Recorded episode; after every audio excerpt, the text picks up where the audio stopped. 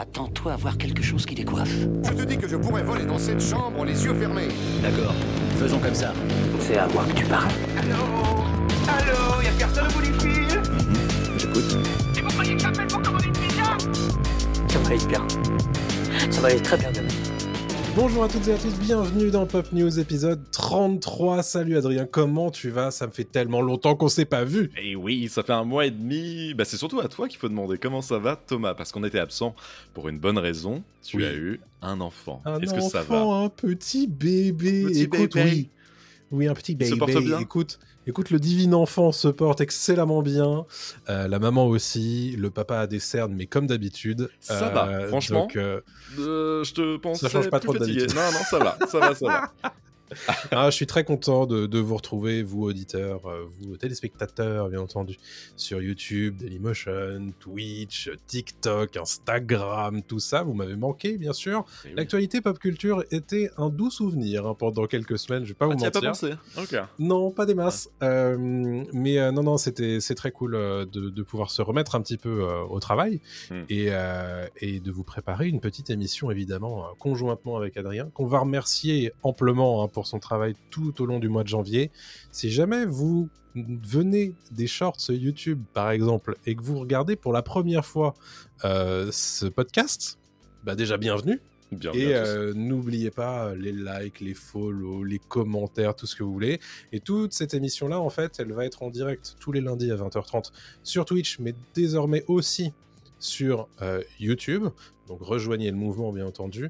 Partagez les extraits qui vous intéressent. Et si vous voulez, abonnez-vous sur les plateformes de podcast, puisqu'on est disponible sur toutes les plateformes de podcast, là où on peut mettre des petites étoiles. Profitez-en, partagez autour de vous, et puis parlez de nous autour de vous. C'est comme ça qu'on va conquérir le monde. Voilà, vous savez, c'est ma tagline. Elle revient en 2024, bien entendu. Alors, je vais pas vous re-souhaiter bonne année, puisqu'on l'a déjà fait amplement sur les précédents. Mais voilà, qu'est-ce que c'est que Pop News ? Pop News, c'est une émission hebdomadaire où on fait le récap de l'actualité pop culturelle. Il y a un point box-office qu'Adrien nous prépare toutes les semaines. Une grosse discussion cette semaine, on a décidé d'évoquer les adaptations live-action de dessins animés, de comics, de choses comme ça. Est-ce que ces adaptations live sont obligées d'être infidèles aux œuvres originales? Intéressant, on parlera notamment d'Avatar The Last Airbender. Il y a aussi un radar des sorties que je vous prépare avec les prochaines sorties de la semaine. Et enfin, les recommandations du moment. Adrien nous a préparé 2 séries. Moi aussi, je vous ai préparé une petite série. Donc, beaucoup de choses à dire en fait en une petite heure d'émission. Donc, on va y aller tout de suite. Adrien, puisque c'est toi qui commences avec une news dont on se serait bien passé. C'est un décès. Celui de Carl Weathers. Exactement, Carl Weathers, qui est décédé, la star de Rocky, de Predator, qui était apparue dans The Mandalorian assez récemment, avait 76 ans et est décédé cette semaine.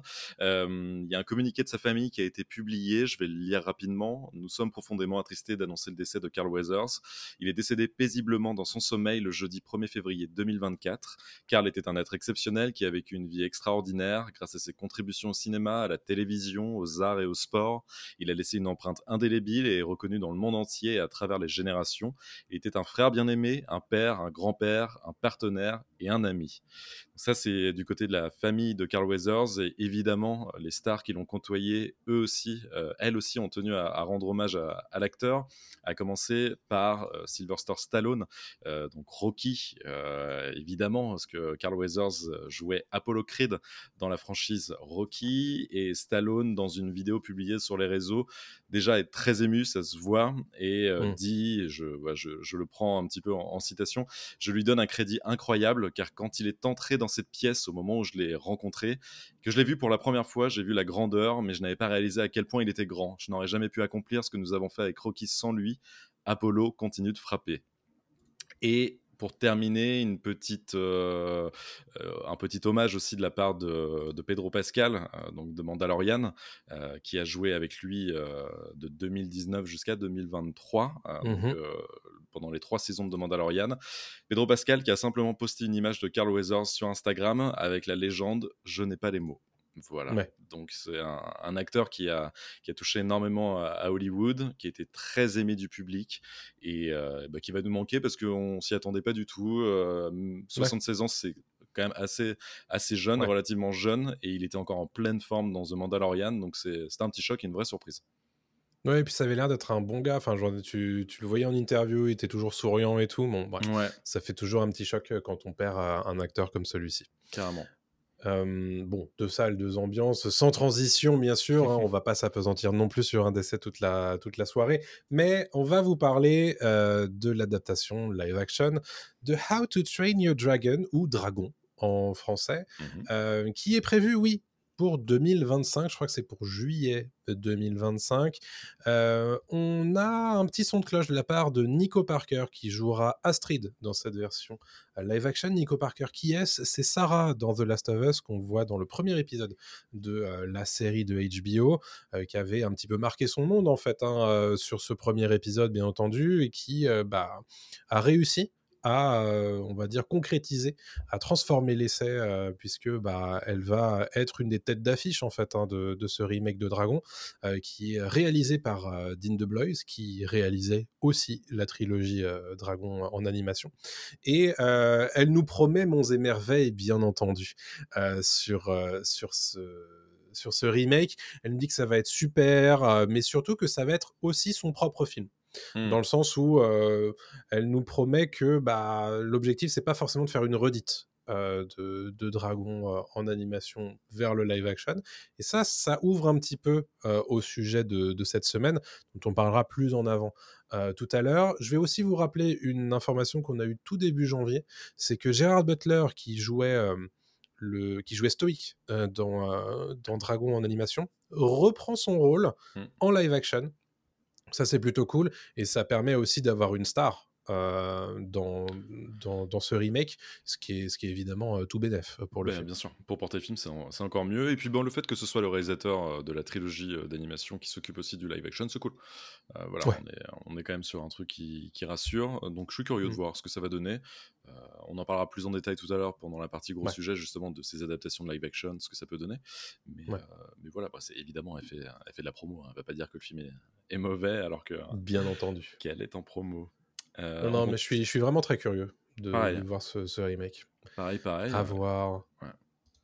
Alors, est-ce qu'on parle un petit peu de Donald Glover, qui laisse entrouverte la porte d'une apparition dans un prochain film live action dans le rôle du Prowler ? C'est ça, en fait, c'est un peu le thème live action là, qui va revenir tout au long de l'émission, parce que c'est quelque chose qui se murmure depuis plusieurs années maintenant. Un film Miles Morales en live action, c'est pas déconnant, on sait qu'Hollywood y pense, notamment avec le succès d'Into the Spider-Verse et de Across the Spider-Verse, bientôt de Beyond the Spider-Verse. Ça fait beaucoup. Hein. Ça fait beaucoup de verse. En tout cas, voilà, c'est quelque chose qui traîne. Il n'y a pas de déclaration officielle sur le fait qu'un film live action soit en préparation, mais dans une interview récente avec Vanity Fair, Donald Glover, donc, qui est apparu dans Community, qui est actuellement à l'affiche de Mr. and Mrs. Smith, dont je parlerai un petit peu en fin d'émission, laisse justement, comme tu l'as dit, entrevoir la possibilité d'avoir un film déjà live action de Miles Morales, dans lequel il pourrait lui reprendre le rôle de The Prowler. Alors excusez-moi du spoiler, mais dans le dernier film Across the Spider-Verse, il y a un caméo de Donald Glover en Prowler.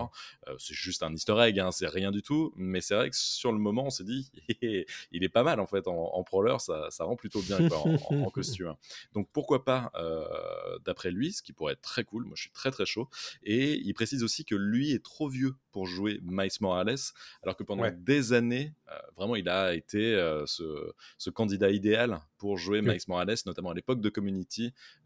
Malheureusement ça s'est pas fait. Aujourd'hui il a la quarantaine bien tapée, et évidemment il est trop âgé pour le jeu.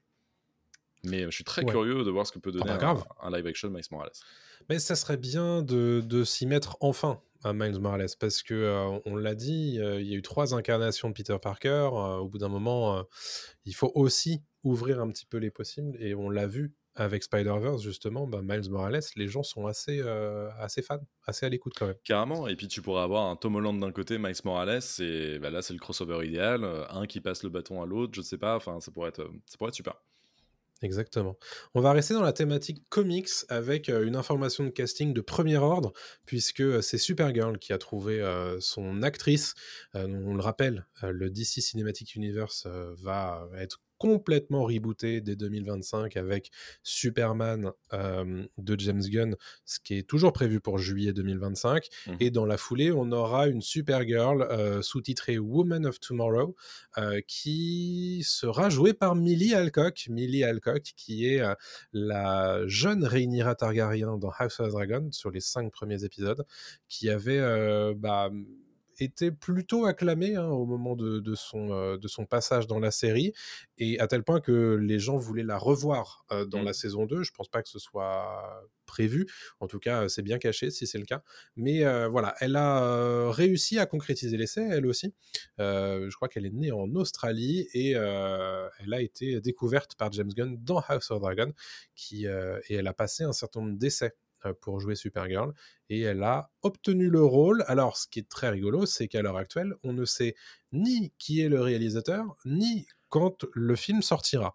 Ce qui tente à nous laisser penser qu'en réalité, Supergirl va apparaître dans le Superman de James Gunn en 2025, parce que sinon, ils n'auraient pas forcément poussé aussi vite pour caster Supergirl. Mais donc, c'est un reproche que fait Matthew Vaughn, par contre, le réalisateur de Argylle, de Kingsman, etc. Il a fait très récemment ce reproche en disant à James Gunn, de façon détournée, en disant en fait c'est bizarre de caster déjà Supergirl dans un film qui n'existe pas, qui n'a pas de réalisateur, et donc pas de vision, en fait, techniquement. Exactement. Et je le rejoins là-dessus, c'est vrai qu'en fait, c'est bizarre de caster un acteur ou une actrice alors qu'il n'y a rien sur le papier, il n'y a rien d'écrit, il n'y a rien de fait, il n'y a rien de pensé. À voir. Millie Alcock, je ne remets pas en question son talent, et lui non plus, Mathieu Vaughn le dit dans l'interview, il dit je ne remets pas du tout en question le talent de Millie Alcock, qui est, jusque-là, je ne la considère pas comme une grande actrice, je la connais que dans House of the Dragon, mais bien pourquoi sûr. Pas, voilà, je suis encore une fois un peu circonspect, et tout ça me rend quand même toujours un peu frileux du côté de DC. J'attends de voir sur pièce avant de juger le nouveau DC Universe que nous proposera James Gunn et Peter Safran. Ouais, on va quand même préciser que c'est un des grands marqueurs habituels du MCU, d'annoncer des projets sans avoir de réalisateur, sans avoir d'acteur, sans avoir quoi que ce soit, et que pour le coup le DCU de James Gunn semble ne pas spécialement casser le moule à ce sujet. Mais à la limite, Marvel fait plutôt l'inverse pour moi, c'est qu'ils ont des projets de films, c'est pas forcément le casting. Là, on a le casting, mais on n'a pas forcément le film, tu vois ce que je veux dire ? De ce que je comprends. Ouais, je suis d'accord. Et un peu bizarre, mais pourquoi pas, quoi. À voir.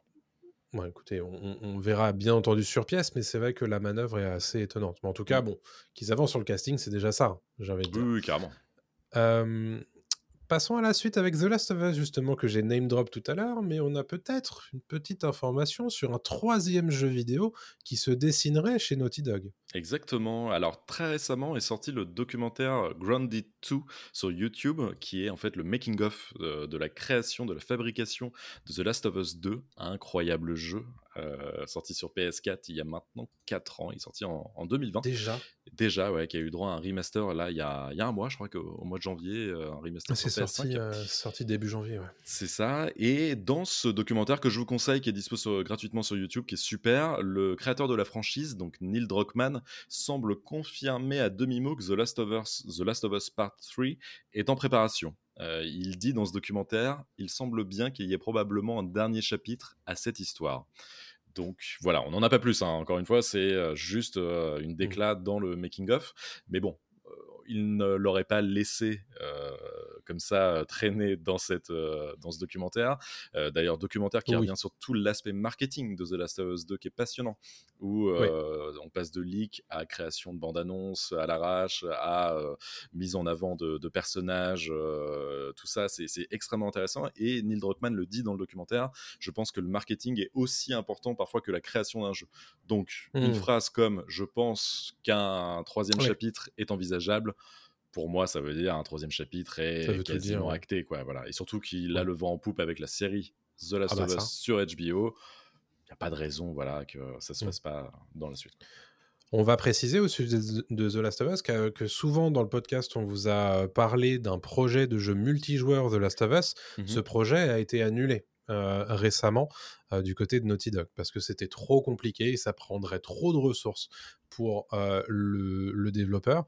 Peut-être qu'une partie de ce qui a été créé pour The Last of Us multijoueur va être réutilisé pour cette fameuse partie 3. Ça, c'est pas du tout impossible. Il y a de grandes chances, surtout que, encore une fois, dans le documentaire, il parle de Uncharted 4 qui était sorti 2 ans... Non, enfin, il devait sortir 2 ans avant, en fait, qui est sorti 4 ans avant, techniquement, The Last of Us 2. Et ils ont réutilisé énormément de contenu de sûr. Uncharted 4 et surtout des membres d'équipe pour bosser bien sur sûr. Le même jeu. Donc, en fait, c'est ce qui se passera, j'imagine, sur The Last of Us 3, s'il existe encore une fois. Exactement. The Last of Us, la série qui est diffusée sur HBO, mais là on va parler d'un nouveau mastodonte, enfin d'un mastodonte du streaming, c'est bien entendu Netflix, que HBO Max essaie de concurrencer, et qui a fait un petit peu son petit barouf habituel de début d'année pour nous présenter ses grosses séries, ses grosses productions de 2024, dont la saison 2 de Squid Game.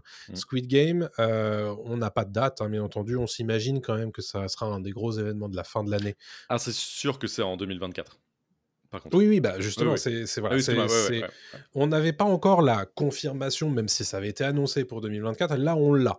Dans ce petit trailer, puisque la nouvelle saison de Squid Game apparaît dans les images de ce fameux petit trailer avec toutes les grosses productions 2024 de Netflix, et ponctue la fin en fait de ce trailer en mode c'est le clou du spectacle, le one more thing comme on dit, et donc on y voit le fameux coup de fil que reçoit, je crois que c'est Guillaume le personnage, et donc qui visiblement n'en a pas fini avec les organisateurs de Squid Game, et donc il leur promet de les traquer quoi qu'il en coûte, pour reprendre une phrase bien connue. Donc, écoutez, pourquoi pas, hein. Moi, Squid Game, je suis très dubitatif, parce que moi, je me demande si on n'aurait pas dû s'arrêter là. Oui. Mais je pense que si le succès n'avait pas été au rendez-vous, il serait arrêté là. Enfin, le succès relatif, entre guillemets, si ça avait été un succès tranquille, ils n'auraient pas forcément mis une saison 2 en route, là il faut capitaliser, hein, évidemment, et je l'aurais fait à leur place, hein, mais bon, une vision artistique et une vision commerciale, c'est toujours très différent, et quand tu vois qu'ils ont sorti une télé-réalité autour de Squid Game, tu te doutes bien qu'une saison 2 était forcément en préparation. Il y a de grandes chances qu'ils salopent tout, hein, avec la saison 2, hein, mais bon, on verra bien, quoi. Ça me fait un peu penser à l'effet Prison Break saison 2, qu'est-ce qu'on fait après la saison 1 de Prison Break, et on essaie de tenter autre chose, et ça fonctionnait, hein, sur la saison 2. Alors, après, est-ce que ça va fonctionner sur la saison 2 de Squid Game ? Bon, je laisserai évidemment notre public nous répondre. Moi, je suis évidemment dans l'expectative, j'ai envie de voir et je regarderai, bien entendu, mais j'ai un peu peur. Je me demande si c'est pas une saison de trop, on verra et on se posera la question, évidemment, au moment de sa sortie, vraisemblablement en fin d'année, je l'imagine. Carrément. Est-ce que c'est le film de trop ? 28 years later, 28 années plus tard, après 28 days later et 28 weeks later, donc le Danny Boyle, Alex Garland, de retour sur 28 années plus tard. C'est un projet qui fait parler de lui. Et oui, parce que 28 semaines plus tard était sorti en 2007, donc ça fait quand même un bout de temps qu'on attendait une possible suite. Bah ouais, ça date de ouf. Donc là, 28 ans plus tard, puisque Sony en fait a remporté une guerre d'enchères pour les droits du film 28 ans plus tard, donc il sera un nouveau thriller d'horreur basé sur le classique de Danny Boyle, comme tu l'as dit, et de Alex Garland, 28 jours plus tard, sorti en 2002. Et ce 28 ans plus tard réunira donc le réalisateur d'origine et le scénariste, ce qui est déjà très rassurant. Boyle s'est acté, réalisera le film, et ce film en fait est envisagé apparemment comme une nouvelle trilogie. Ce sera le premier volet d'une nouvelle trilogie, avec Alex Garland chargé d'écrire chaque épisode. Donc ça aussi, c'est plutôt cool. Ça veut dire que les mecs ont des idées pour quelque chose au long cours. Le budget, apparemment, se situera autour des 75 millions de dollars pour ce 28 ans plus tard.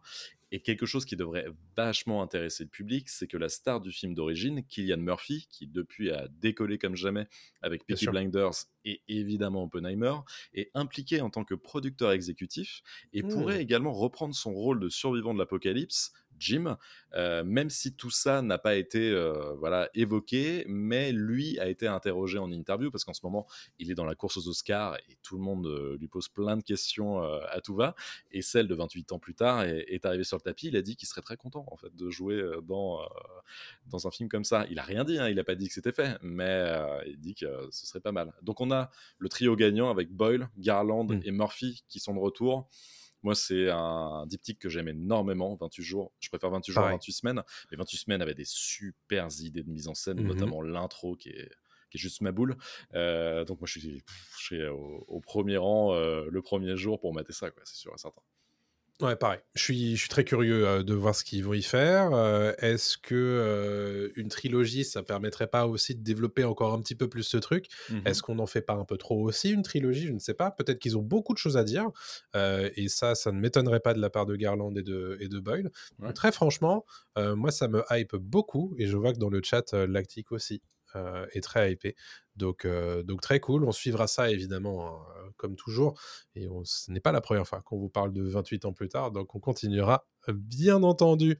On va parler de Deadpool 3 dont Matthew Vaughn, réalisateur d'Argylle récemment, a fait évidemment la tournée des popotes et s'est exprimé à ce sujet dans un podcast qui s'appelle Bro Bibles Post-Credit Podcast, puisqu'il y a un podcast qui se crée tous les jours, j'ai l'impression, aux États-Unis pour parler de cinéma, et eux visiblement ils ont le droit d'avoir des interviews. Bon, Matthew Vaughn qui s'est exprimé au sujet de Deadpool 3 en disant que ça va être un film incroyable, que ça va être un film qui a le potentiel de ramener le MCU à la vie.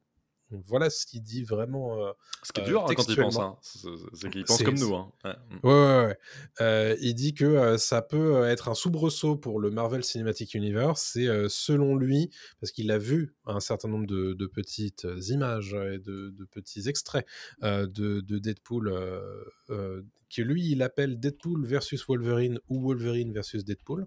Et il pense que Ryan Reynolds et Hugh Jackman vont réussir, s'apprêtent à sauver l'intégralité du Marvel Cinematic Universe.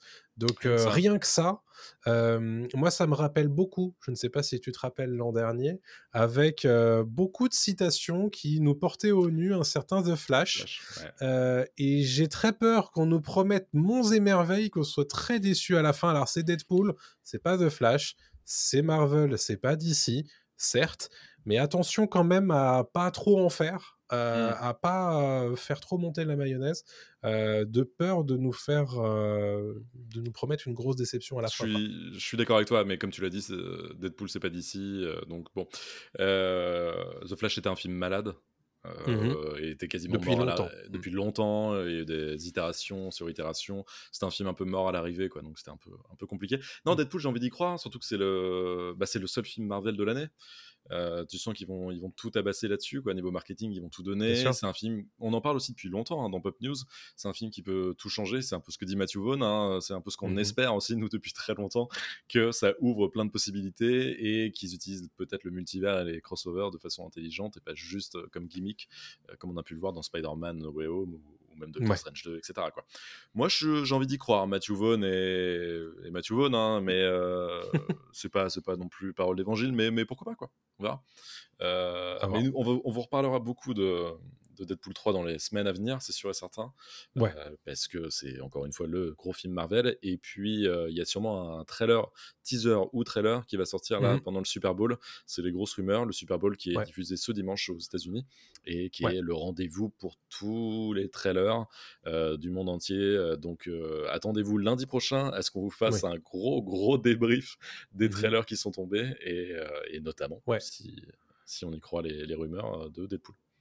Soyez à l'écoute sur nos chaînes YouTube et Dailymotion, puisqu'il n'est pas impossible qu'il y ait des vidéos spécifiques sur certains sujets et qui soient exclusives à nos chaînes de vidéos, on va dire, horizontales. Donc n'hésitez pas à aller checker ça, et si vous n'êtes pas encore abonné à ces deux chaînes, allez-y, c'est gratuit. il faut que tu nous parles de Brad Pitt et de Quentin Tarantino qui devraient a priori se retrouver pour un nouveau film. Exactement. Un dernier film presque. Bah, ce serait le dernier film de Quentin Tarantino. C'est une information exclusive du magazine américain Deadline qui annonce que Brad Pitt retrouvera Quentin Tarantino pour la 3e fois dans le dernier film de réalisateur qui s'intitule The Movie Critic. En tout cas pour l'instant c'est le titre du film de Quentin Tarantino qui serait donc le dernier de sa carrière. Quentin Tarantino a très longtemps évoqué ça en disant que il voulait pas faire plus de films. Alors c'est son 10e, si je me souviens bien. Il veut s'arrêter voilà après The Movie Critic et Brad Pitt le rejoint. Donc c'est sûr et certain. C'est une information qui a été validée. Et pour l'instant, on sait très peu sur le film. Tarantino en fait est très discret sur le scénario du film, mais il s'est un petit peu ouvert lors du dernier festival de Cannes en mai 2023. Et à l'époque, en fait, il a déclaré que le film se déroulerait en Californie en 1977 et qu'il était basé sur un homme qui a réellement existé mais qui n'était jamais vraiment célèbre et qui écrivait des critiques de films pour un magazine pornographique. Voilà, on n'en sait pas beaucoup plus, on imagine que voilà, tellement c'est Tarantino. Ultra Tarantino et il y a un côté je pense d'un wannabe critique de film qui envoie des critiques dans Playboy par exemple, chose qui était quand même respectée aussi à l'époque je crois hein, dans mes souvenirs dans ces années-là, c'était des choses qui étaient lues quand même donc voilà, très intéressant encore une fois de la part de Tarantino de proposer quelque chose comme ça et de revenir à la Californie des années 70, chose qu'il a l'air d'apprécier plus que tout, surtout quand on voit Once Upon a Time in Hollywood. Très cool. Bon, on ne sait pas quand est-ce que ça sort hein, ce nouveau film, mais a priori Brad Pitt sera de la partie. Et ça fait toujours plaisir. Ouais, c'est clair. On termine nos brèves de la semaine avec une petite interview, une grande interview de Denis Villeneuve qui s'est exprimé dans le magazine Time, qui est un énorme magazine aux États-Unis, où il a évoqué le futur de la saga Dune. Alors la saga Dune, justement, on vous prépare un contenu spécifique justement sur YouTube et sur Dailymotion à son sujet. Je vous en parle pas tout de suite, mais c'est prévu pour la sortie du 2e film. Et il se trouve que Denis Villeneuve, lui, il a envie de faire un 3e film. Donc si la partie 2 a du succès, va très certainement avoir le droit à une partie 3. C'est en tout cas le souhait de Denis Villeneuve qui nous explique cependant qu'il n'a pas du tout vocation à exploiter l'intégralité de la saga Dune, qui évidemment fait beaucoup plus que 3 bouquins. Lui, ce qui l'intéresse par contre, c'est le parcours de Paul Atréides. Donc il s'arrêtera avec l'adaptation du Messie de Dune, et c'est tout. Voilà ce qu'il veut faire. Donc 3 films pour lui, le parcours de Paul, et puis après il s'arrête. Et évidemment, si Warner veut continuer, ils sauront bien entendu continuer, mais pour lui ça sera la fin. En revanche, il ne précise pas si c'est son prochain projet d'une partie 3. Il en parle d'ailleurs un petit peu justement. Je sais pas si toi tu l'as lu, mais en gros il dit qu'il va peut-être faire une pause pour préserver sa santé mentale entre deux. Il a raison, je pense. Mais nous préserver, en tout cas moi, c'est sympa de me préserver. 3e film Dune aussi rapidement.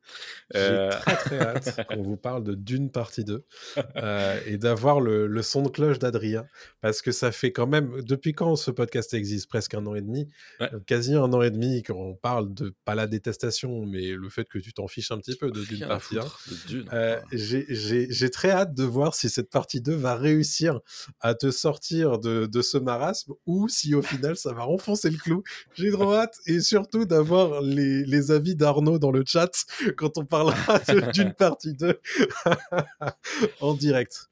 Il n'y a que les cons qui changent pas d'avis, on verra, ça se trouve, ce sera super. Mais pour l'instant, même la bande-annonce me hype pas plus que ça. Je comprends. Désolé les fanboys. Tout ça, voilà. Bon, le Messie de Dune, on peut éventuellement en rêver. Mais pour ça, il faudra que d'une partie 2 fasse son beurre, bien entendu. En parlant de beurre, justement, c'est l'heure de ton point box-office, Adrien. Exactement, qui a un gros point box-office. On ne s'est pas vu depuis longtemps, donc je me suis dit, je vais vous faire plaisir. Je vais vous balancer plein de chiffres. Voilà, ça va être super. Prenez-en, faites-en ce que vous voulez. Ça va être sympa. On commence par Godzilla Minus One. Godzilla qui a été justement un film qui était pas attendu du tout, qui était un film surprise, qui a eu une sortie très très limitée en France, qui a eu une sortie sur quelques jours en décembre, qui est sortie un peu plus sur une semaine et demie en janvier, et qui cartonne dans le monde entier. Et vraiment, il fait sensation partout, notamment aux États-Unis, où il a quand même réalisé l'exploit de devenir le 3e film étranger le plus rentable de l'histoire du box-office américain, en dépassant Parasite de Bong Joon-ho, qui était quand même un film adoré par le public américain.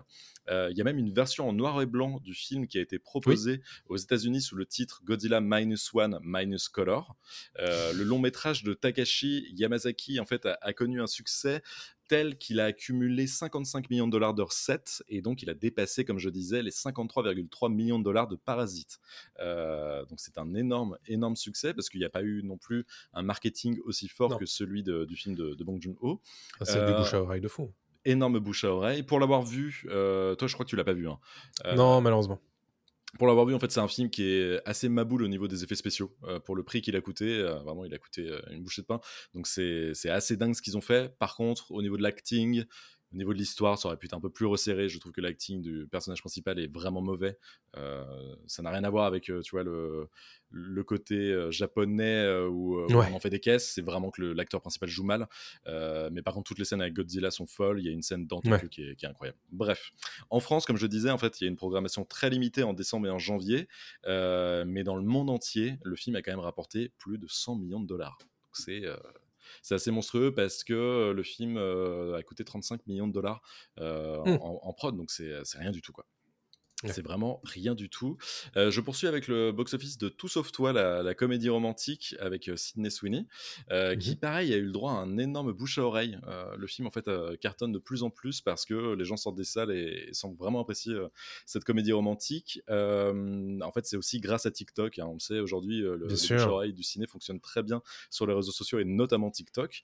Il réalise en France un peu plus de 100 000 entrées après sa 2e semaine d'exploitation, soit une augmentation de 32% par rapport à la première semaine. Donc là, il est à 200 000. Il est à plus de 200 000 entrées en France, ce qui est quand même pas mal du tout. Dans le monde entier, il maintient son succès en fait en dépassant la barre des $150 millions de recettes, avec un total de $151 millions. Et pour rappel, le film en fait a un budget de $25 millions. Donc, c'est rien du tout. Il est largement rentabilisé.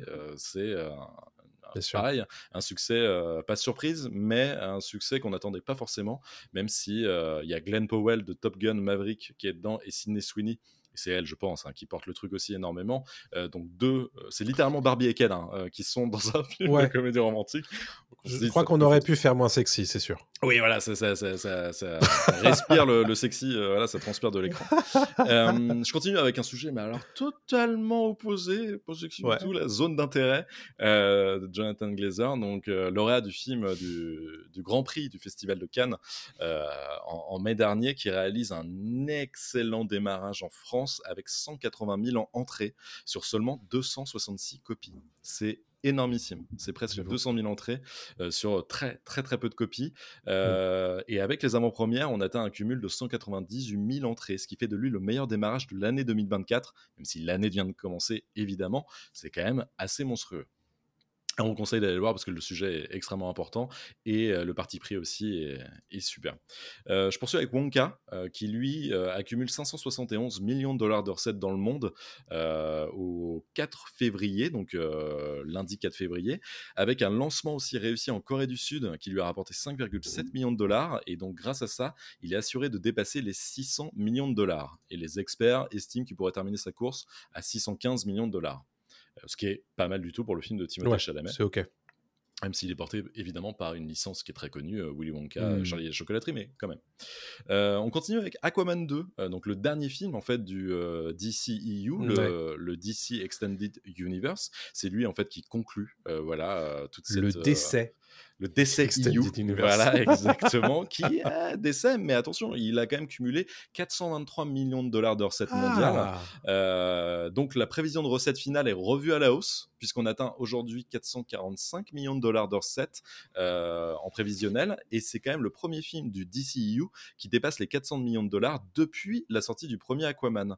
Donc il y a de grandes chances. Qui avait fait un milliard, évidemment, bien sûr, mais on voit qu'Aquaman est porteur, en fait. C'est marrant, c'est pas un film qui fait partir les gens des salles. Au contraire, ça les attire. Ouais. Et le film devrait terminer sa carrière autour des $435 millions. Donc, plus de moitié moins que le milliard qu'a fait le premier Aquaman. Malgré tout, hein. Warner l'avait un peu laissé tomber. Et pourtant, c'est ça qui est étonnant. Au final, il fait quand même, c'est presque 500 millions. Hein. Je pense qu'ils auraient dû l'accompagner un peu plus. On parle aussi d'un film malade. Hein. Aquaman 2 est un film un peu malade, qui a été compliqué, qui a eu des reshoots par-ci par-là, et qui est un peu trop fantasque, je pense, mais qui fonctionne apparemment, parce que les gens ils vont, donc le bouche-à-oreille a du marché. On parle d'un film qui ne fonctionne pas bien, voire pas bien du tout, c'est Argylle, malheureusement, le film de Matthew Vaughn, qui réalise à peine 36 000 entrées le jour de sa sortie en France, dont 13 000 en avant-première sur 600 copies. Voilà, quand on compare ça à la zone d'intérêt qui avait le droit à un peu moins de 300 copies, là on se dit c'est pas fou pour un film d'action espionnage par le réalisateur de Kingsman et de Kick-Ass, donc normalement ça doit attirer les foules, c'est pas le cas, et même à l'étranger c'est pas fou non plus, parce que à l'international le film ne fait que $18 millions après 3 jours d'exploitation, donc c'est vraiment pas bon.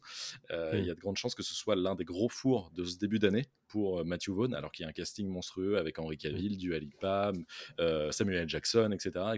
Donc pour l'instant, la course démarre. On rappelle que c'est une production Apple TV. Exactement, c'est une production Apple. Évidemment, ça sort aux États-Unis à la fois sur les écrans en salle, mais aussi en streaming sur Apple TV+. Tout à fait, et le truc c'est qu'Apple n'atteint pas ses objectifs en fait avec ce film-là, quoi.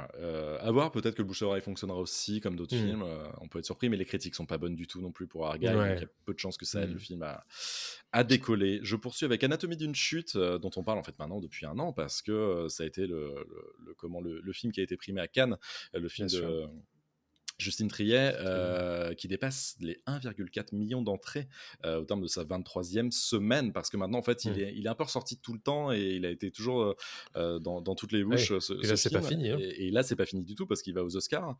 Donc, on est à un total de 1 415 857 000 entrées en France. Donc, il va forcément dépasser les 1,5 million d'entrées en France.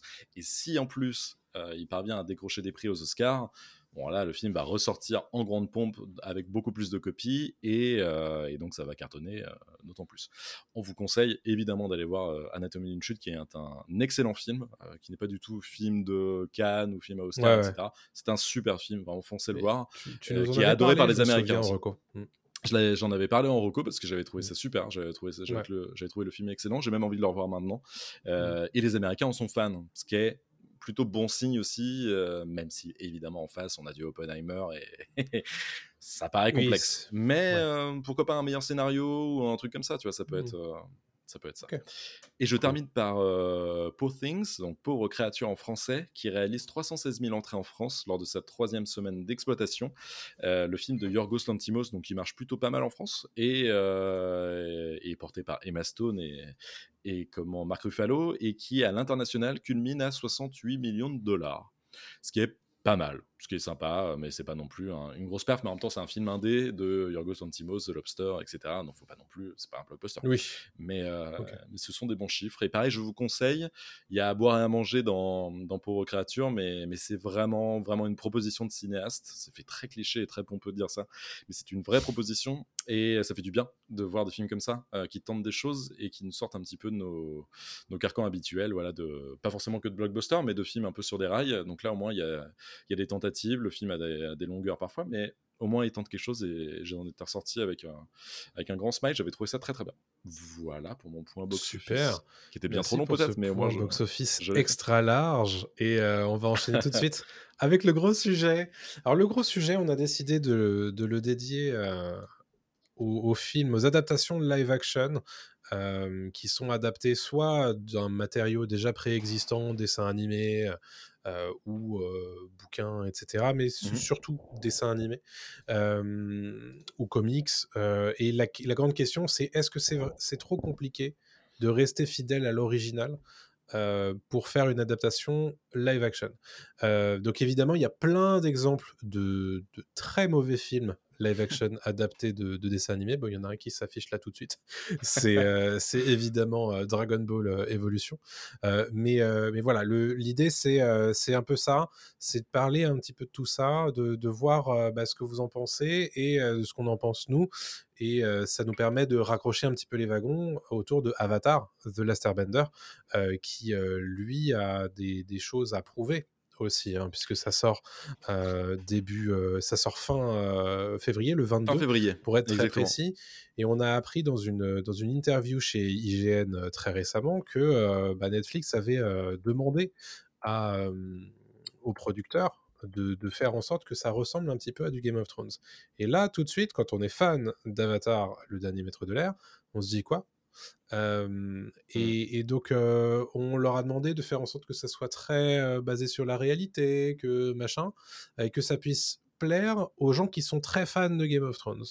Et alors quand on pense à une série qui est un cartoon, Avatar, le dernier maître de l'air, c'est un show Nickelodeon à la base, qui a énormément de gags, de blagues, c'est un truc pour enfants à la base, on se dit c'est un peu étonnant. Et est-ce qu'ils sont pas en train de faire la même erreur que Shyamalan avait fait à l'époque ?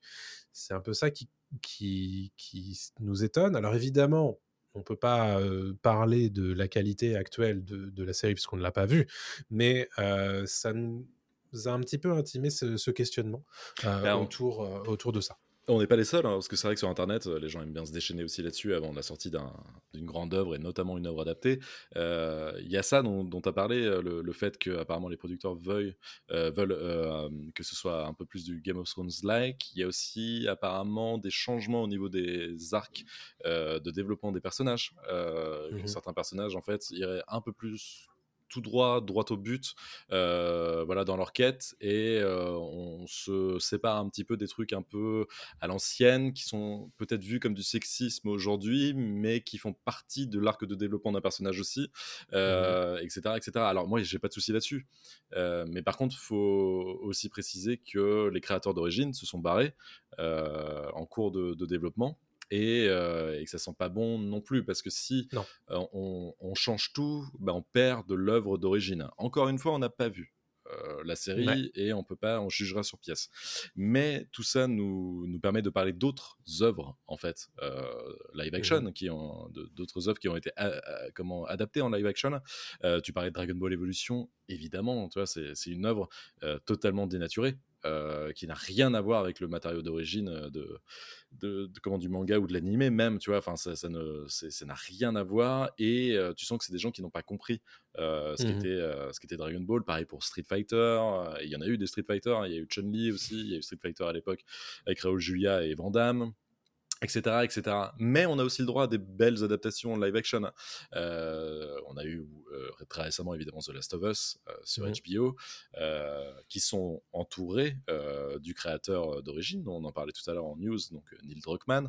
Donc ça, c'est quelque chose qui peut rassurer. On a eu aussi Walking Dead, le début de Walking Dead. Alors, je sais qu'il y a beaucoup de fans de Walking Dead, mais le début de Walking Dead était très bien aussi, parce que c'était quand même une très, très bonne adaptation. Donc en fait, c'est toujours compliqué, déjà, de savoir si on veut une adaptation en live action d'un produit, donc que ce soit un dessin animé, que ce soit un manga, que ce soit un comics, parce que forcément, je crois que tu l'as plus ou moins dit tout à l'heure, il faut trahir. Quand tu adaptes, tu trahis. Peu, c'est la base, en fait. T'as pas de choix. C'est forcément un autre médium, donc tu vas changer. Tu vas mettre peut-être des plans séquences qui n'existaient pas. Tu vas peut-être poser une caméra là où, en fait, dans le manga ou dans l'animé, tu peux pas le faire, en fait, ou, etc., etc. Donc, il y a forcément des choses qui changent. Tu vas avoir des visages humains alors que c'était des traits peut-être grossiers dans l'animé, etc. Forcément, tu vas trahir. Mais au-delà de la trahison graphique, qui est acceptable, en fait, à chaque fois, même si, par exemple, Pedro Pascal n'est pas le sosie de Joël dans The Last of Us, ou Bella Ramsey n'est pas le sosie d'Ellie, c'est pas grave, en fait. Tu passes outre, et il te faut 10 minutes, 15 minutes, 20 minutes, c'est pas bien grave. Non, c'est après, moi, au niveau de la narration... il a fallu plus. Et certains sont des gros cons, mais au-delà de ça, c'est plus au niveau de la narration, moi. Moi, tout ce qui me drive tout le temps, ce qui m'intéresse, c'est la narration, les personnages, comment ils sont construits, où on les amène, d'où ils partent et où on les amène, et Avatar, je suis pas fan d'Avatar, le dernier maître de l'air. J'ai regardé ça dans mon coin sans être un fan absolu, mais je me dis que je me mets à la place des gens qui attendent ça. Je compare ça aussi à One Piece qui est sorti il n'y a pas longtemps sur Netflix, que j'attendais pas du tout One Piece, mais j'ai été très agréablement surpris, au point d'acheter quelques mangas, au point de commencer à me mettre à l'anime, etc. Pourquoi ? Parce que tu sens que derrière, ça a été chapeauté par le créateur, et tu sens que Eiichiro Oda était derrière, et ça a été dit plusieurs fois en interview et dans plusieurs articles, qu'il a fait retourner des scènes qui ne lui convenaient pas dans le live action. Je parle beaucoup là et je vais m'arrêter là, mais il y a aussi la question de ok, c'est bien que ce soit chapeauté par un créateur, une créatrice, par l'auteur d'origine, mais est-ce qu'il faut qu'il ait la main mise aussi sur cette adaptation ? Est-ce qu'il ne faut pas justement des fois lâcher le truc en disant bon bah allez-y, mon œuvre m'appartient certes, mais en même temps vous pouvez peut-être faire quelque chose de plus sympa, vous pouvez peut-être la mettre en scène différemment et me proposer des idées que je n'avais pas forcément vues, comme l'adaptation d'un livre. En fait, on est moins, je trouve, chiant sur l'adaptation d'un bouquin que sur l'adaptation d'un comics, d'un animé ou d'un manga. Un Stephen King, on va dire c'est mauvais ou c'est pas mauvais. Mais on va pas dire oh là là vous avez vu ce qu'ils ont fait, hein? Non, c'est juste bon, ils l'ont mal adapté, mais tu vois on va pas être pinailleur au point de voilà. Je sais pas ce que t'en penses. Oui, mais parce qu'en fait c'est des médias qui sont très visuels aussi. Et donc forcément tu peux faire la comparaison un pour un. D'ailleurs, si vous regardez sur les réseaux sociaux, quand il y a des adaptations qui sortent de films ou de séries qui s'adaptent mutuellement de mêmes matériaux, sans arrêt sur TikTok ou sur YouTube, etc., tu vas avoir les comparaisons plan par plan. Et je pense que c'est une mauvaise idée de s'agripper à ça, parce qu'au bout d'un moment en fait tu ne fais qu'espérer un remake plan par plan, mais du coup est-ce que le remake plan par plan a vraiment du sens ? Est-ce que tu peux pas proposer quelque chose de différent ? Alors moi j'ai toujours des problématiques avec les remakes, c'est que il faut pouvoir justifier le remake, et à l'heure actuelle les remakes qu'on fait, bon, on en a déjà parlé amplement et on ne va pas le refaire, mais c'est très clairement motivé par l'argent. Évidemment. Disney en tête qui refait toute sa collection en live action. Ouais. Et qui dans 20 ans te refera les remakes animés des remakes live action qu'on a eu ces derniers temps, tu vois. Mais dans l'Apple Vision Pro. Voilà, et ça c'est la killer app. Mais en fait, moi, s'il y a une vision derrière le remake, il n'y a aucun souci. Mais effectivement, il faut qu'il y ait une vision. Alors, pour répondre un petit peu à ta question, c'est vrai que je ne suis pas forcément fan que l'auteur ait la main mise sur le truc, si l'auteur est le réalisateur, bien entendu. Mais au bout d'un moment, il faut que les créatifs puissent créer, quoi. Donc évidemment, moi j'aime bien la perspective qu'a George R. R. Martin, créateur de Game of Thrones, enfin du Trône de Fer, sur les séries Game of Thrones, c'est que quand les créatifs ont besoin de lui poser des questions, il est OK. Mais il n'est pas sur les plateaux de tournage pour regarder « Ah non, mais moi, c'est pas comme ça que je l'aurais tourné, machin et tout. » Donc ça, je pense que c'est un peu cette perspective-là, cette approche-là qu'il faut avoir, parce qu'en fait, quand tu es auteur et que tu as autre chose à faire de ta vie que d'être sur un plateau de tournage, fais autre chose de ta vie, en fait. Tu vois. C'est là où le rôle de l'auteur doit être bien délimité. Est-ce qu'il est producteur ? Est-ce qu'il est producteur exécutif ? Est-ce qu'il est juste créatif associé ? Etc. quoi. Bien sûr. Après, tu vois, Druckmann, par exemple, pour The Last of Us, donc le créateur du jeu vidéo The Last of Us, il est pleinement impliqué dans l'adaptation de The Last of Us. Mais... Ah oui. Ça ne l'empêche pas de trahir entre guillemets le jeu d'origine parfois, ou en tout cas d'apporter beaucoup plus de choses au jeu d'origine grâce à sa série, quoi. J'ai pas l'impression de regarder, je me suis pas ennuyé en regardant The Last of Us. Pourquoi ? Non. Parce que la série justement tentait des choses que le jeu ne faisait pas, elle adaptait aussi des choses que le jeu ne pouvait pas adapter, et surtout en le faisant avec une durée assez limitée, contrairement au jeu qui peut faire 15-20 heures plus si le jeu veut faire plus, quoi. Mais donc en fait c'est toujours un peu compliqué de savoir la place de l'auteur, est-ce qu'elle doit être prégnante ou pas, quoi. Mais, et moi j'aime bien aussi tout à l'heure il y a, je sais pas si c'est Anthony ou David, c'est David qui disait que c'était plus compliqué de faire une adaptation en film qu'en série, parce qu'en série, tu as plus le temps de développer les personnages, et c'est vrai. Parfois, ça peut aussi être le piège, d'avoir plus de temps et d'étirer trop en longueur, et au final, de ne pas faire justice au rythme du matériau que tu adaptes. Mmh. Mais je suis assez d'accord. J'ai quand même plus confiance dans la série Avatar que dans le film Avatar, dans le sens où tu as beaucoup trop de choses à faire dans une durée d'une heure et demie, 2 heures, que tu peux faire un petit peu plus facilement sur une série qui va, en tout et pour tout, faire entre 6 et 7 heures, grosso modo. Bon. Il y a un truc qui est marrant, en fait. On parle de séries, de mangas, d'animés, etc. Mais niveau comics, en fait, c'est quelque chose dont on parle chaque semaine. Mais Marvel et DC, c'est du live action tout le temps, en fait. Oui. Tout ce qui est Captain America, Iron Man, Ant-Man, Superman, Batman, tout ça, c'est du live action, en fait. C'est des planches de comics à la base qu'on a mis... Et j'ai l'impression que ça ne dérange plus. En fait, il y en a eu tellement... que maintenant, il y a tellement d'itérations, que c'est plus si grave, en fait, que chacun tente son petit truc, on dit, là, ça ne correspond pas. Mais c'est plus, ça ne correspond pas au niveau du comics, en fait.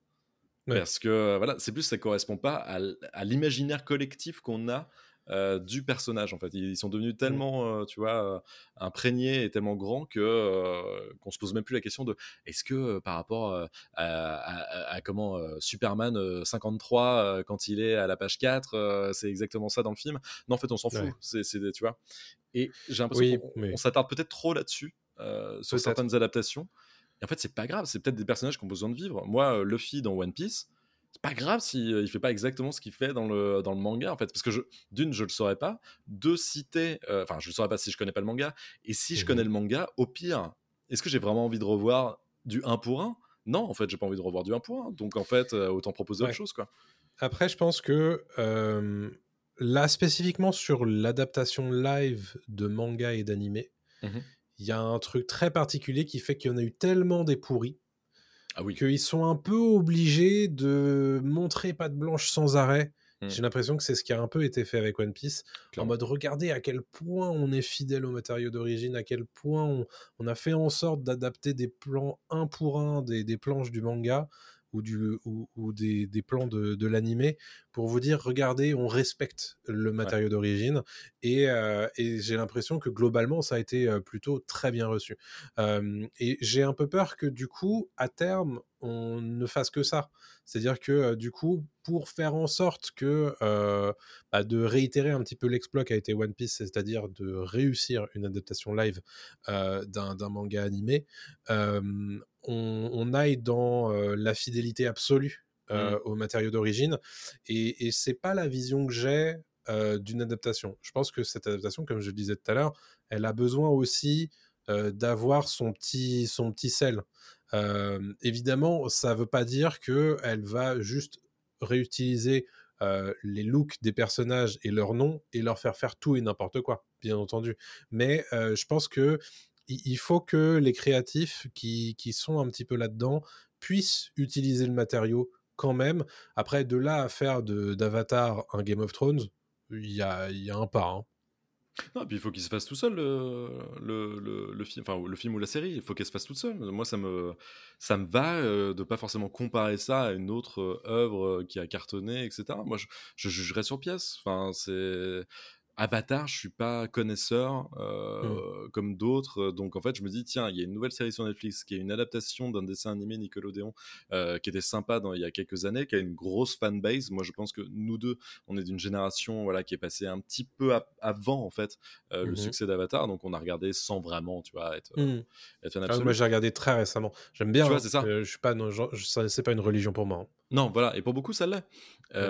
Et je me dis on verra en fait, c'est pas grave. Les gars, en fait, essayez pas. Je parle des producteurs et des gens derrière chez Netflix qui essayent de se border en disant ouais non mais attendez, nous on leur a demandé de faire un Game of Thrones, si ça marche pas, au moins on leur a demandé, vous avez vu, on a tenté quelque chose et tout. Mais non, en fait, faites votre série.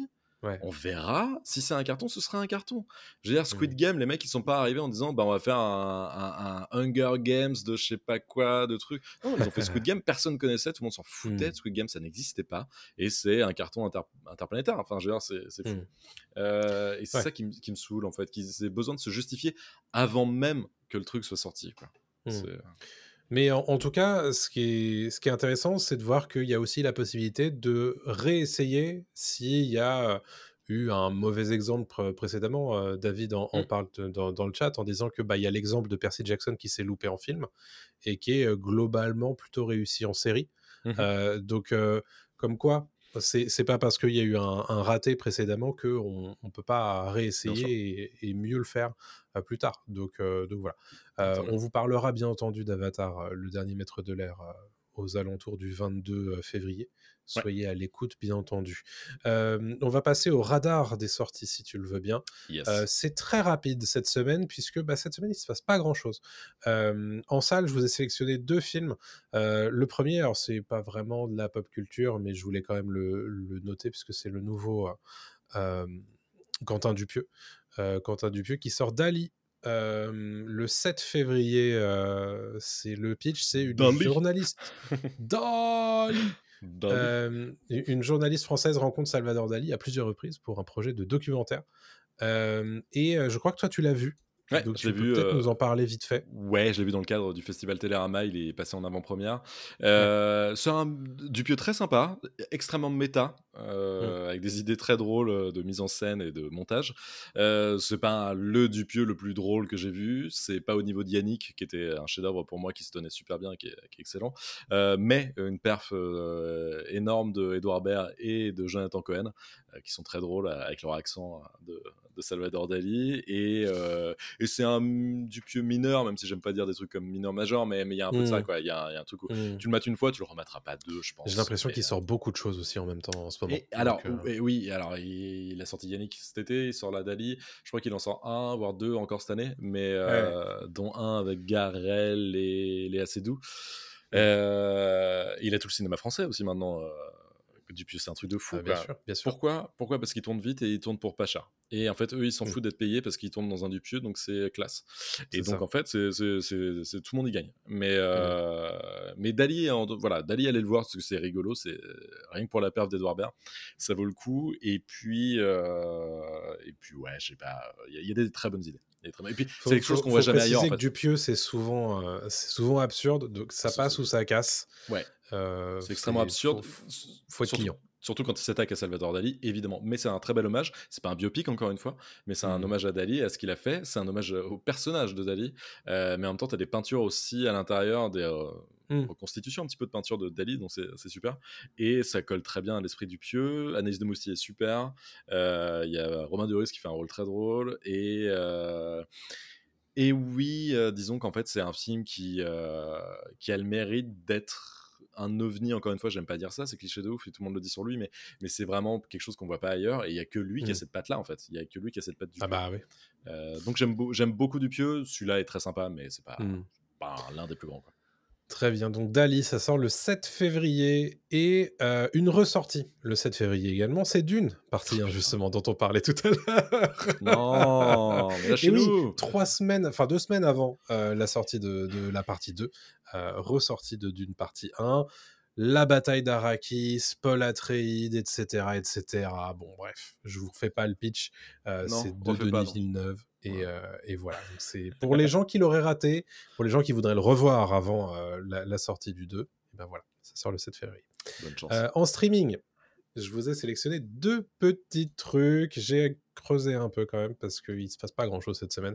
Le 9 février sur Netflix, je vous propose A Killer Paradox, c'est une série coréenne et c'est l'histoire d'un homme ordinaire qui devient tueur en série, et il y a un policier acharné qui est bien décidé à l'arrêter. Bon, c'est très cliché. Oui, mais il devient tueur parce qu'il tue un tueur. C'est ça. Ouais. C'est pas mal quand même. Ça fait jouer un des acteurs de Parasite, le jeune de mémoire. Donc voilà, c'est ça, le fils de la famille. Ouais. Exactement. Le 9 février sur Netflix. Et sur Prime, alors tout autre chose, une comédie romantique avec Camila Mendes et Marissa Tomei qui s'appelle Surclassée, le 9 février sur Prime Video. C'est une jeune stagiaire qui est surclassée dans un vol et qui fait la rencontre d'un homme qui la prend pour sa bosse, et tous les deux vont tomber amoureux jusqu'au jour où elle va être obligée de lui dire « je suis pas ta bosse en fait ». Donc voilà, le pitch assez classique d'une comédie romantique, mais c'est vrai qu'on en fait plus des masses, donc voilà, je vous invite éventuellement à regarder si ça vous intéresse. Et voilà pour mon radar des sorties. On va pouvoir passer aux recommandations de l'émission. Je te propose de commencer. Tu nous as parlé vite fait de Mr. and Mrs. Smith tout à l'heure quand tu as parlé de Donald Glover. Ouais. Je te propose de nous faire ton retour parce que la série est sortie vendredi dernier, le 2 février.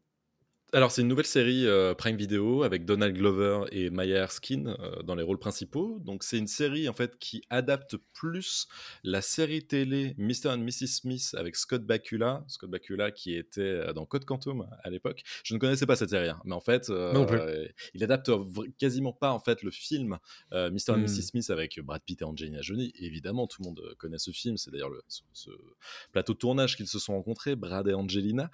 Et cette série en fait Mr. and Mrs. Smith, dès le premier épisode, dès les 15 premières minutes, en fait, c'est deux agents qui se rencontrent, donc Donald Glover et Maya Erskine, qui vont devoir vivre ensemble et faire semblant d'être mariés et aller de mission en mission. Et en fait, c'est une série extrêmement intelligente et superbement bien écrite, superbement bien jouée, parce que ça parle d'une histoire d'amour, avec de temps en temps des missions et des explosions, des meurtres et des contrats à exécuter, mais c'est tout en fait, et c'est super, c'est vraiment extrêmement malin. Tu sens que Donald Glover en fait est derrière ça parce que tu sens la patte un peu Atlanta de la série Atlanta. La showrunner Francesca Sloane est très douée aussi parce que y a une mise en scène qui est assez brillante, et Donald Glover est extrêmement connu aussi à l'international, notamment grâce à son groupe, en tout cas à son personnage de Childish Gambino, voilà, dans le rap, et il a pu faire venir des stars du monde entier. Donc on a John Turturro, on a Sarah Paulson, on a Paul Dano, on a Wagner Moura qui jouait Pablo Escobar dans la série Narcos, on a Parker Posey, on a Ron Perlman qui est super drôle. Ron Perlman, il est incroyable, et en fait, c'est vraiment l'histoire d'un couple qui avance à chaque épisode. Et pour exemple, je sais pas, ils sont dans une mission au ski dans un resort en fait chez les riches, quoi, dans une station de ski très très riche. Et ils doivent mettre un couple sur écoute. Sauf qu'en même temps, tu vas suivre pendant tout l'épisode eux-mêmes leurs histoires de couple, et en même temps ils vont être en filature. Et puis ils vont rencontrer des vieux Allemands. Ça va devenir leur voisin de vacances. Alors lui, il les aime beaucoup. Elle les aime pas. Enfin, tu vois, en fait, ça part là-dessus, et tu fais ok, mais c'est trop cool, c'est trop bien foutu, et en même temps il y a des gunfights, et voilà, et en fait chaque gunfight, chaque explosion est amenée au bon moment, il y en a jamais trop, donc t'es toujours un peu surpris quand ça arrive. C'est vraiment très bien mis en scène, et puis Donald Glover et Maya Erskine ont un charisme, surtout lui hein, quand même, qui fonctionne très bien, et l'alchimie fonctionne du feu de Dieu. Ils jouent tous les deux super bien. Donc foncez voir Mr. and Mrs. Smith. Ça se termine, je vais pas dire comment ça se termine, ça se termine, et je pense qu'il faut pas une saison 2, même si la showrunner parle de possibilité de produire une suite, mais moi je pense que c'est très bien si ça s'arrête là, ou en tout cas de faire peut-être une anthologie, mais ça me ferait chier de retrouver les mêmes persos, quoi. Voilà. Ok. Je termine là-dessus. Bah écoute, c'est bon à savoir. Moi, c'était sur ma liste, et j'ai très hâte de voir ça. C'est super, très, même si vous n'avez pas vu le film, rien à foutre. Oubliez le film, c'est pas ça en fait. C'est vraiment autre chose, et c'est très très bien. Voilà. Ok, stylé. Bah écoute, moi je voulais vous recommander chaudement une série d'animation qui est sortie sur Netflix le 3 novembre dernier, qui s'appelle Blue Eye Samurai. Série d'animation qui, comme son nom l'indique, traite du parcours d'un ou une samouraï qui a les yeux bleus et qui est de sang mêlé, à la fois blanche et japonaise, et donc c'est durant la période Edo, donc à peu près le XVIIe siècle, où c'est très mal vu d'être de s'en mêler au Japon, et on la considère un petit peu comme un monstre, et donc elle se fait passer en fait pour un samouraï, un homme, et elle parcourt le Japon pour aller se venger de quatre hommes qu'elle recherche, qui sont blancs, et c'est hyper intéressant. Alors c'est très classique en termes de structure narrative, puisque c'est vraiment la quête de vengeance, etc. Mais on va lui ajouter en fait un sidekick un peu empoté. On va ajouter en plus de ça une deuxième intrigue autour d'un homme et une femme qui sont promis l'un à l'autre et que la samouraï va un petit peu faire exploser leur couple, etc. Donc ça va donner aussi une deuxième intrigue assez intéressante. Et puis en termes d'animation, c'est vraiment très très chouette. Y a des effets de caméra dans tous les sens, il y a des combats à tous les épisodes qui sont superbes. Vraiment, alors c'est animé par un studio français qui s'appelle Blue Spirit. Et qui est vraiment en pleine possession de son art quand tu vois cette première saison. D'ailleurs, une deuxième saison a été commandée en décembre dernier. Et honnêtement, moi, je suis sur le cul. J'ai pas tout à fait terminé. Il me reste 2 épisodes. Et très franchement, je vous le recommande chaudement. Alors, je vais quand même préciser que c'est une série d'animation pour adultes, et j'insiste là-dessus parce que y a évidemment beaucoup de violence, beaucoup de sang, il y a aussi du sexe. Donc voilà, il faut le savoir, c'est pas fait pour les enfants, bien entendu. En termes de casting vocal, on a Maya Erskine justement dont tu parlais à l'instant. La boucle est bouclée. Ouais, on a George Takei, on a Kenneth Branagh. On a Ming Na Wen, on a Stéphanie Hsu, enfin bref, des Stéphanie Hsu, c'est celle de Everything Everywhere. Ouais. Exactement. Elle est super, cette actrice. Voilà. Donc, honnêtement, si vous êtes curieux, alors c'est des épisodes entre 45 minutes et 50 minutes, donc c'est pas rapide, mais honnêtement, ça se regarde très très bien. Il y a un peu le côté... t'as l'impression que tu regardes un film de super-héros, parce que bon, il y a des trucs un peu... tellement gros en termes de non mais c'est pas possible qu'elle survive, tu vois, mais c'est honnêtement c'est très agréable à regarder. Moi j'aime beaucoup et c'est très inspiré quand même de ce cinéma là, le cinéma de samouraï, etc. Donc vraiment moi c'est une série que j'aime bien, donc j'ai hâte de voir ce qui va se passer avec la saison 2. Cool, voilà pour ma recommandation. Et tu en as une autre de série à nous recommander ou pas? Oui, mais j'en parlerai plutôt la semaine prochaine parce qu'on a déjà bien parlé là, et puis il reste des épisodes, je vous le dire, c'est Masters of the Air qui passe sur Apple TV+ en ce moment, mais j'en parlerai plus la semaine prochaine, il y aura un nouvel épisode qui sera sorti, donc ce sera plus... Sans souci. On fait ça. Il casse le conducteur, mais il a raison parce que nous sommes en retard. Voilà. Merci pour ça. Voilà qui conclut notre épisode 33 de Pop News, le dernier épisode de mes 33 ans. Merci à tous évidemment de nous avoir écoutés. On vous laisse avec une promesse, c'est qu'on est là la semaine prochaine à 20h30 sur Twitch et sur YouTube, en direct bien entendu, dans vos oreilles les mercredis sur les plateformes de podcast, et en attendant bien entendu sur toutes les plateformes verticales, Dailymotion, YouTube, Instagram, TikTok, un petit peu partout pour des informations insolites et des anecdotes intéressantes. N'oubliez pas les petits likes, les petits commentaires, les petites étoiles, d'interagir à peu près partout où nous sommes, puisque nous sommes partout. C'est tentaculaire, Pop News. Merci à tous de nous avoir suivis, et puis à la semaine prochaine. D'ici là, portez-vous bien. Salut tout le monde. Salut à tous.